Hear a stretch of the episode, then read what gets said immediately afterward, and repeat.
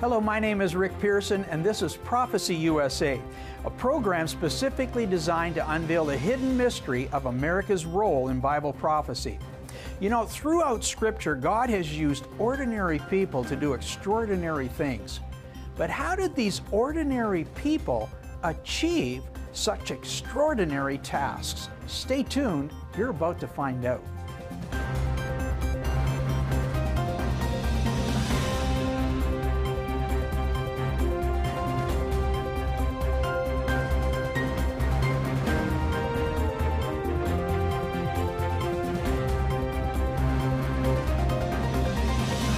Welcome back, folks.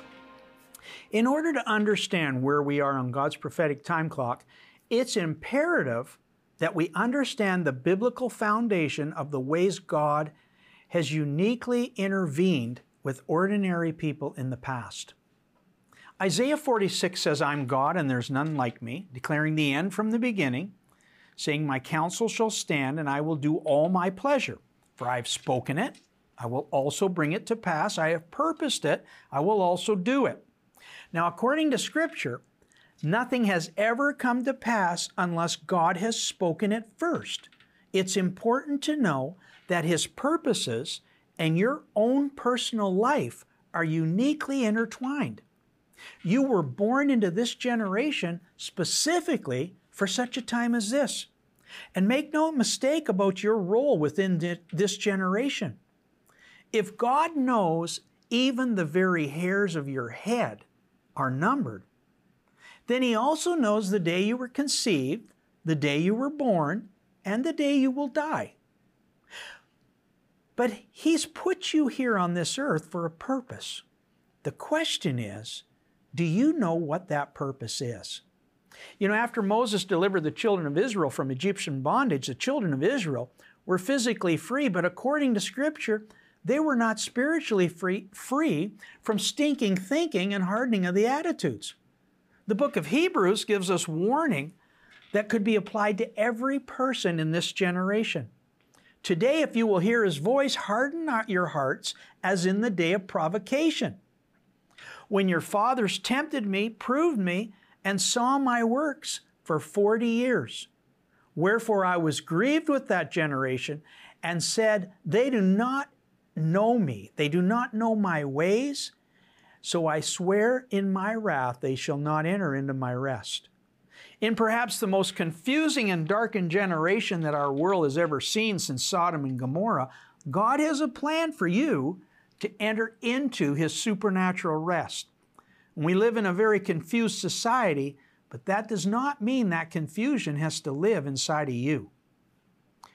The Bible shows us a much higher standard to conduct ourselves in order to bring each one of us to that higher dimension of living. A dimension that puts us above the circumstances of our lives instead of under those circumstances. It speaks of a lifestyle that can deliver us out of the manhole and make us a whole man. Its mandates are designed for ordinary people just like you and me. Listen to this. Today, as world events unfold, there are prophecies that have yet to be fulfilled. God's full purpose for the earth and mankind will be completed before the end of time because He has spoken it.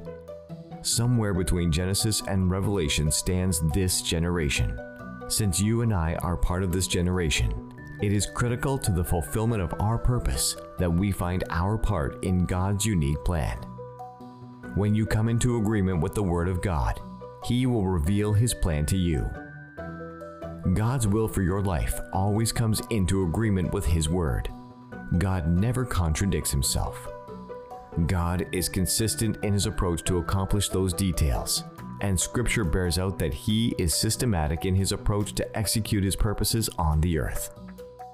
He often uses a three step approach to fulfill his plans within a believer's life. He calls, he equips, he manifests. God reveals his plan to the servant he has chosen to fulfill it. He then equips that servant with the necessary tools to achieve the task. God's hand starts moving to accomplish his eternal purpose for that particular servant's calling when the servant acts in obedience. God does not necessarily call the equipped, but instead, He equips the called. The mystery is made evident in Paul's writing to the Corinthians. For ye see your calling, brethren, how that not many wise men after the flesh, not many mighty, not many noble, are called. But God hath chosen the foolish things of the world to confound the wise. And God hath chosen the weak things of the world to confound the things which are mighty. And base things of the world, and things which are despised, hath God chosen ye, that things which are not, to bring to naught things that are, that no flesh should glory in his presence. When it comes to being used by God for any purpose, we must remember what God told Samuel in searching for a king. For the Lord seeth not as man seeth, for man looketh on the outward appearance, but the Lord looketh on the heart. In this sense, many times we miss the voice of God because we judge the messenger, or even ourselves, by the outward appearance, or even by the occupation we have within our society. God uses anyone whose heart is right before Him. As America fulfills her purpose in Bible prophecy, it is mandatory that we fulfill our individual purpose in Bible prophecy. That purpose is fulfilled when we walk with God, talk with God, and establish His kingdom's principles within our lives, emulating the life of Christ. But what exactly does it mean that God calls you? How does He equip you? And then, when you obey His voice with the equipment He has given you, how does he manifest his will upon the earth? Welcome back, folks. It's interesting to note that throughout history, God has called people into service from literally every profession imaginable. Just look at these livelihoods that men in the Bible were called from. Abraham, Jacob, Moses, David, and Amos were all shepherds before they were called by God. Elisha was a farmer found plowing in a field when Elijah called him. Isaiah was a priest. Joshua was a soldier. Peter, Andrew, and James and John were fishermen. Matthew was a tax collector. Simon was a zealot, otherwise known as a political activist. And of course, Jesus was a carpenter for 30 years before the Spirit of the Lord came upon him, anointing him to fulfill his ministry. You know, I once raised a question to the former president of Oral Roberts University, Oral Roberts, and I asked him if a certain vice president of the United States could handle the task of being the president if the current president was somehow incapacitated. And he responded by saying to me, Rick, you never know what a person is capable of achieving until they receive their mantle. So, what exactly did he mean? You know, a mantle is when the Spirit of God comes upon a person that sets them apart and empowers them to do a work that can only be achieved through God's divine intervention. According to the theologian F. F. Bosworth, who wrote the classical book Christ the Healer, he defined the word Jehovah as the eternal one who reveals himself. When God calls a person to do a specific task, and that individual acts in obedience to that call, God acknowledges him. He shows his approval by manifesting himself particularly through that person. Sometimes that means manifesting hidden wisdom in Scripture or accompanying that word with supernatural signs and wonders. Remember, God's plan is to fulfill His word. He will use any means necessary or any person He chooses. He works in unique ways, and He re- may reveal Himself simply by a strong presence of His love or dramatic ways like splitting the Red Sea with the breath of His nostrils. Whatever is needed for the task at hand, our God is able to achieve it. Now, sometimes God will do whatever is needed to get someone's attention to fulfill His will. God does not work independently on this earth, however. He does not move his hand in history without someone coming into agreement with him. God always uses a man or a woman willing to act upon his word to effect his will on this planet. That is why, when it comes to fulfilling your purpose and God's plan for your life, you must remember without God, you cannot. but without you, he will not.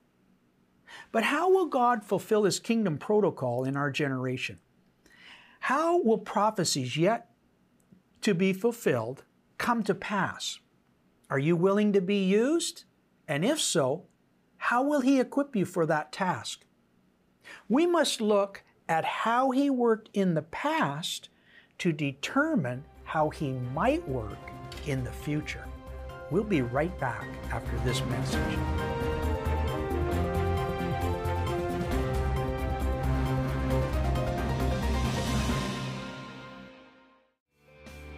History records that the greatest exodus in the Bible was led by Moses.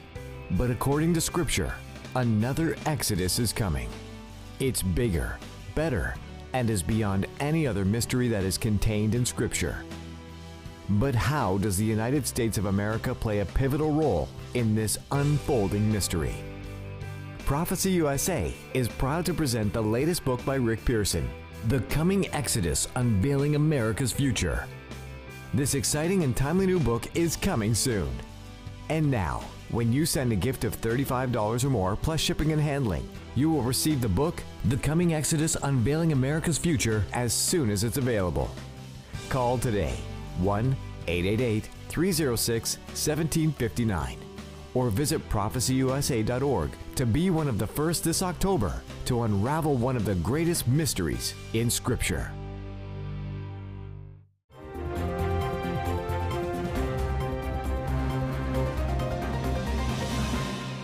Welcome back, folks. We've been talking about the three step approach of God how God calls, He equips, and then He manifests His will in the earth. We've also learned that God always uses mankind to work through. Why is that? Because when God created Adam, He gave Adam the eternal mandate of purpose in everything that he was supposed to do and all of his offspring. Genesis 1:26 says, "Let us make man in our image, after our likeness, and let them have dominion over the fish of the sea, the fowl of the air, over the cattle, and over every creeping thing." Now that word dominion literally means God gave man power and authority over all the earth. God literally gave his ultimate stewardship of the planet over to man. Man was to walk and speak in God's ways, and through those ways, we were to govern the earth. However, something happened in the garden scheme. Satan convinced man to follow his own plans, and the anointing or the unction to function, to carry out God's plan, utterly failed within the stewardship relationship that man had with God. It was only through Jesus' life, death, and resurrection from the grave that mankind, through repentance, found their way back to God and established that spiritual connection that will literally last for an eternity. However, many times in the Old Testament, prophets were instructed by God to utilize symbols in carrying out their verbal announcement from the Father. Now, these acts were signs and wonders given to the prophets by God in order to get the message across to the people. A dramatic display would emphasize the power of God, showing Him as the source of the word that was coming forth. For example, in 750 BC, the Isaiah was instructed to loose the sackcloth from, from off thy loins. He was to walk naked and barefoot for three years, wearing only a loincloth. Isaiah literally made a spectacle of himself, drawing attention to the prophetic sign of the fall of Egypt and Ethiopia, Ethiopia to the nation of Syria. Do you think if you were living in that day, you would have listened to this crazy prophet who wore only a loincloth around his waist? You know, as we know, the Egyptians and the Ethiopians ended up fulfilling exactly what Isaiah prophesied. Apparently, God could not get their attention even speaking through a half naked man with a prophetic voice. So shall the king of Assyria be led away, the Egyptian prisoners, and the Ethiopians captive, even with their buttocks uncovered, to the shame of Egypt. That's exactly what Isaiah prophesied. Could such a thing as this happen here in a covenant nation like America? Could the millions who proudly parade down our streets, boldly proclaiming America's new moral protocol, be suddenly ended? Could the protests demanding the shedding of innocent blood be abruptly halted? According to Scripture, that's exactly what's going to happen. In fact, it's only going to take one hour. So if judgment is going to fall on America, will God warn us? Would He show us the 53 biblical descriptions of Babylon the Great and how America has fulfilled every description? What would it take for us to hear that still small voice of God calling us back to repentance? You know, after almost a hundred years after Isaiah, Jeremiah was told to take a fine linen garment or a girdle and bury it. He was then to dig it up after several days and use it as a sign to Israel that her sins had made her filthy in the eyes of the Lord. This evil people which refuse to hear my words shall be even as this girdle which is good for nothing. You know, these strange signs and wonders were used as a personal illustration to get the attention of the people. When they saw the sign, they wondered. The sign was given to cause them to stop and think about what they were seeing working through the obedience and personal humility of a prophet, God will always deliver His sure word of prophecy to every generation. But why is that? It's because in every generation there has always been a remnant of believers who are walking in covenant with Him, and it is to those few chosen people that God will never forsake. As he promised us in Scripture, surely the Lord will do nothing except he reveal it unto his servants, the prophets. So, how did he work in the past, and how will God work in the future? History tells us if the sin was great, God did not just send signs. Sometimes he sent his servants with power from on high, and that is exactly what we at Prophecy USA are praying for God to send to this great nation that we call the United States of America. We are praying for a divine movement of God's hand to warn people of what His Word has already said is going to come to pass in America. Stay tuned, folks. You don't want to miss this next segment. Hello, folks. Karen and I would like to personally thank you, our prayer partners, and our monthly supporters, who are helping us spread God's Word concerning America's role in Bible prophecy. In order to help you reach friends and other loved ones with this teaching, please listen to this very special message. In these end times, it is more important than ever to reach the lost. That's why Rick and Karen Pearson have assembled all of their teaching into this powerful study kit. For a gift of just $200 plus shipping and handling, Prophecy USA will send you a free study kit of five books, five study guides, and a DVD teaching aid discussing each chapter. Or for a gift of just $375 plus shipping and handling, you will receive a free study kit of 10 books 10 study guides, and two DVD teaching aids. Call today at 1 888 306 1759 or visit us online at prophecyusa.org to send your gift and begin sharing these important prophetic teachings.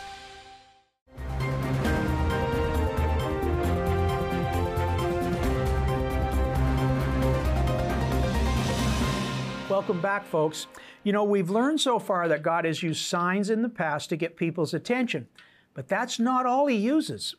When it comes to fulfilling global prophecy, he will very often send his messengers with power from on high. And when that happens, he equips those vessels with his three step approach. He calls them, he equips them, and when they move in their faith, he manifests his presence.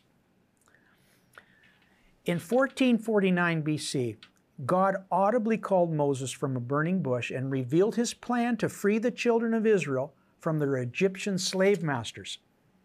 He then equipped Moses and told him to use his shepherd's rod. God gave Moses a sign. The shepherd's staff was a symbol of Egypt's most despised occupation. God made sure that Moses was operating from a point of humility so that he would not take credit for the miraculous workings of God. The staff was also a point of contact for Moses to release his faith to God with. It put Moses in a preferred position to release God's power, but it also kept him in a state of humility.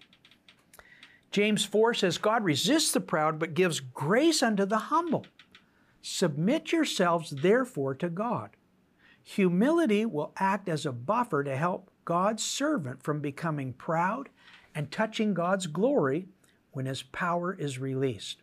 You know, Moses was given instructions, and when he obeyed, God stretched forth his hand. Moses' will had to be in agreement with God's word. Right from the first manifestation of the rod turning into a snake through the parting of the Red Sea, God's power was miraculously revealed through Moses' humble obedience. Forty years after Moses, God called Joshua. First, God spoke to Joshua and gave him his divine plan for the children of Israel. He made some promises to Joshua as he had done for Moses. God wanted the children of Israel to recognize that Joshua was moving according to the divine plans and commandments of God's will. Now, how did he equip them? On one occasion, God instructed Joshua to use the Ark of the Covenant as a sign or a symbol of God's presence. The Ark would be used just as Moses' rod had been. It would be the point of contact through which their faith would be released. We read in Hebrews, without faith it's impossible to please God. So just as flipping a switch activates electricity, so it is with our faith. Faith released through a point of contact activates God's power to fulfill His purpose on this earth. Now, when Joshua commissioned the priests to carry the ark into the Jordan River, as God had instructed him, the miracle occurred. God manifested his presence as soon as the priest's feet touched the water. The waters backed up just like they did for Moses at the Red Sea. And the Israelites were able to supernaturally walk across the Jordan as the natural flow of water stopped. At that point, it says that the people feared Joshua as they feared Moses, for they knew that God was with him. Now, 400 years after Joshua, another hero of the faith appeared. Samson was called before he was born. An angel appeared to his mother and told her that her son would be used to deliver God's people. Samson was to be equipped with long hair and a lifestyle of the Nazarite vow. His hair was to be woven into seven locks, which symbolizes the seven spirits of God. The Nazarite vow would keep Samson from drinking strong drink or eating any unclean thing. Samson operated under God's spirit of strength and might. By using the jawbone of an ass, he supernaturally destroyed 1,000 Philistine soldiers who were coming against God's people. But even after a gross moral failure with Delilah, God used Samson to judge Israel's enemies. He'd repented, and God used him to fulfill his purpose. And on that day, the last miracle Samson did, he single handedly killed 3,000 Philistines by pulling down the temple pillars of the heathen god Dagon. So, what exactly do these men all have in common with us today? Every one of them was called to stand in the gap and fight within their nations, to fight on God's behalf and allow the kingdom of God to rule and reign in their land so God's dominion could bring peace, prosperity, and blessing to His people. These were just ordinary men who received their callings and came out from their day to day activities to strike a blow for deliverance and take dominion. You know, recently at Bradenton Christian Retreat, I was one of several speakers and I had my picture taken with best-selling author Jonathan Cahn. And a friend of mine saw the photo on Facebook and, and which I'd posted, and he laughingly posted, "You look like the movie characters Men in Black," because we were both dressed in black. And I responded and said, "I'd rather be called secret agents of the Most High God." Well, you know what? Anyone who has a relationship with Jesus Christ is called to be a secret agent of the Most High God. Wherever you live, wherever you work, wherever you study, God has placed you there just like He places missionaries all over the world. God has called you and He's equipped you with weapons of warfare that this world knows not of. You have words of wisdom, knowledge, kindness, forgiveness that He has already placed in your mouth. Some of you have the ability to look past a person's fault and discern the needs that created those faults. So I want to encourage you to use the gifts that God has placed in your hands. Perhaps it's finances to feed a street person, support a ministry, support a student, build an orphanage. Perhaps it's knowledge on where we are on God's prophetic time clock. Perhaps you have a doctorate degree or a teaching diploma or skills in mechanics or carpentry. Whatever God has equipped you with, remember, when you use your gift to release your faith in obedience, that is the only thing that will manifest God's presence in your life. He has called you, He has equipped you, and his highest desire is to manifest his presence in your life to not only bless you, but to strike a blow of deliverance for those he sends you to. Without God, you cannot, but without you, he will not. And all through Scripture, God has used ordinary people to do extraordinary things. He moved through Abraham's ram, Isaac's wells, Jacob's scepter, Moses' rod, Gideon's fleece, Samuel's horn of oil, David's slingshot, Hezekiah's sundial, Amos' burden, and Malachi's sun of righteousness. In the New Testament, he was the healing presence in Peter's shadow, in Stephen's signs and wonders, in Paul's handkerchiefs and aprons. And he even opened the eyes of the blind with a simple piece of mud in the hand of Jesus. Your covenant with God is just as active as when he spoke it to his very first prophet Abraham.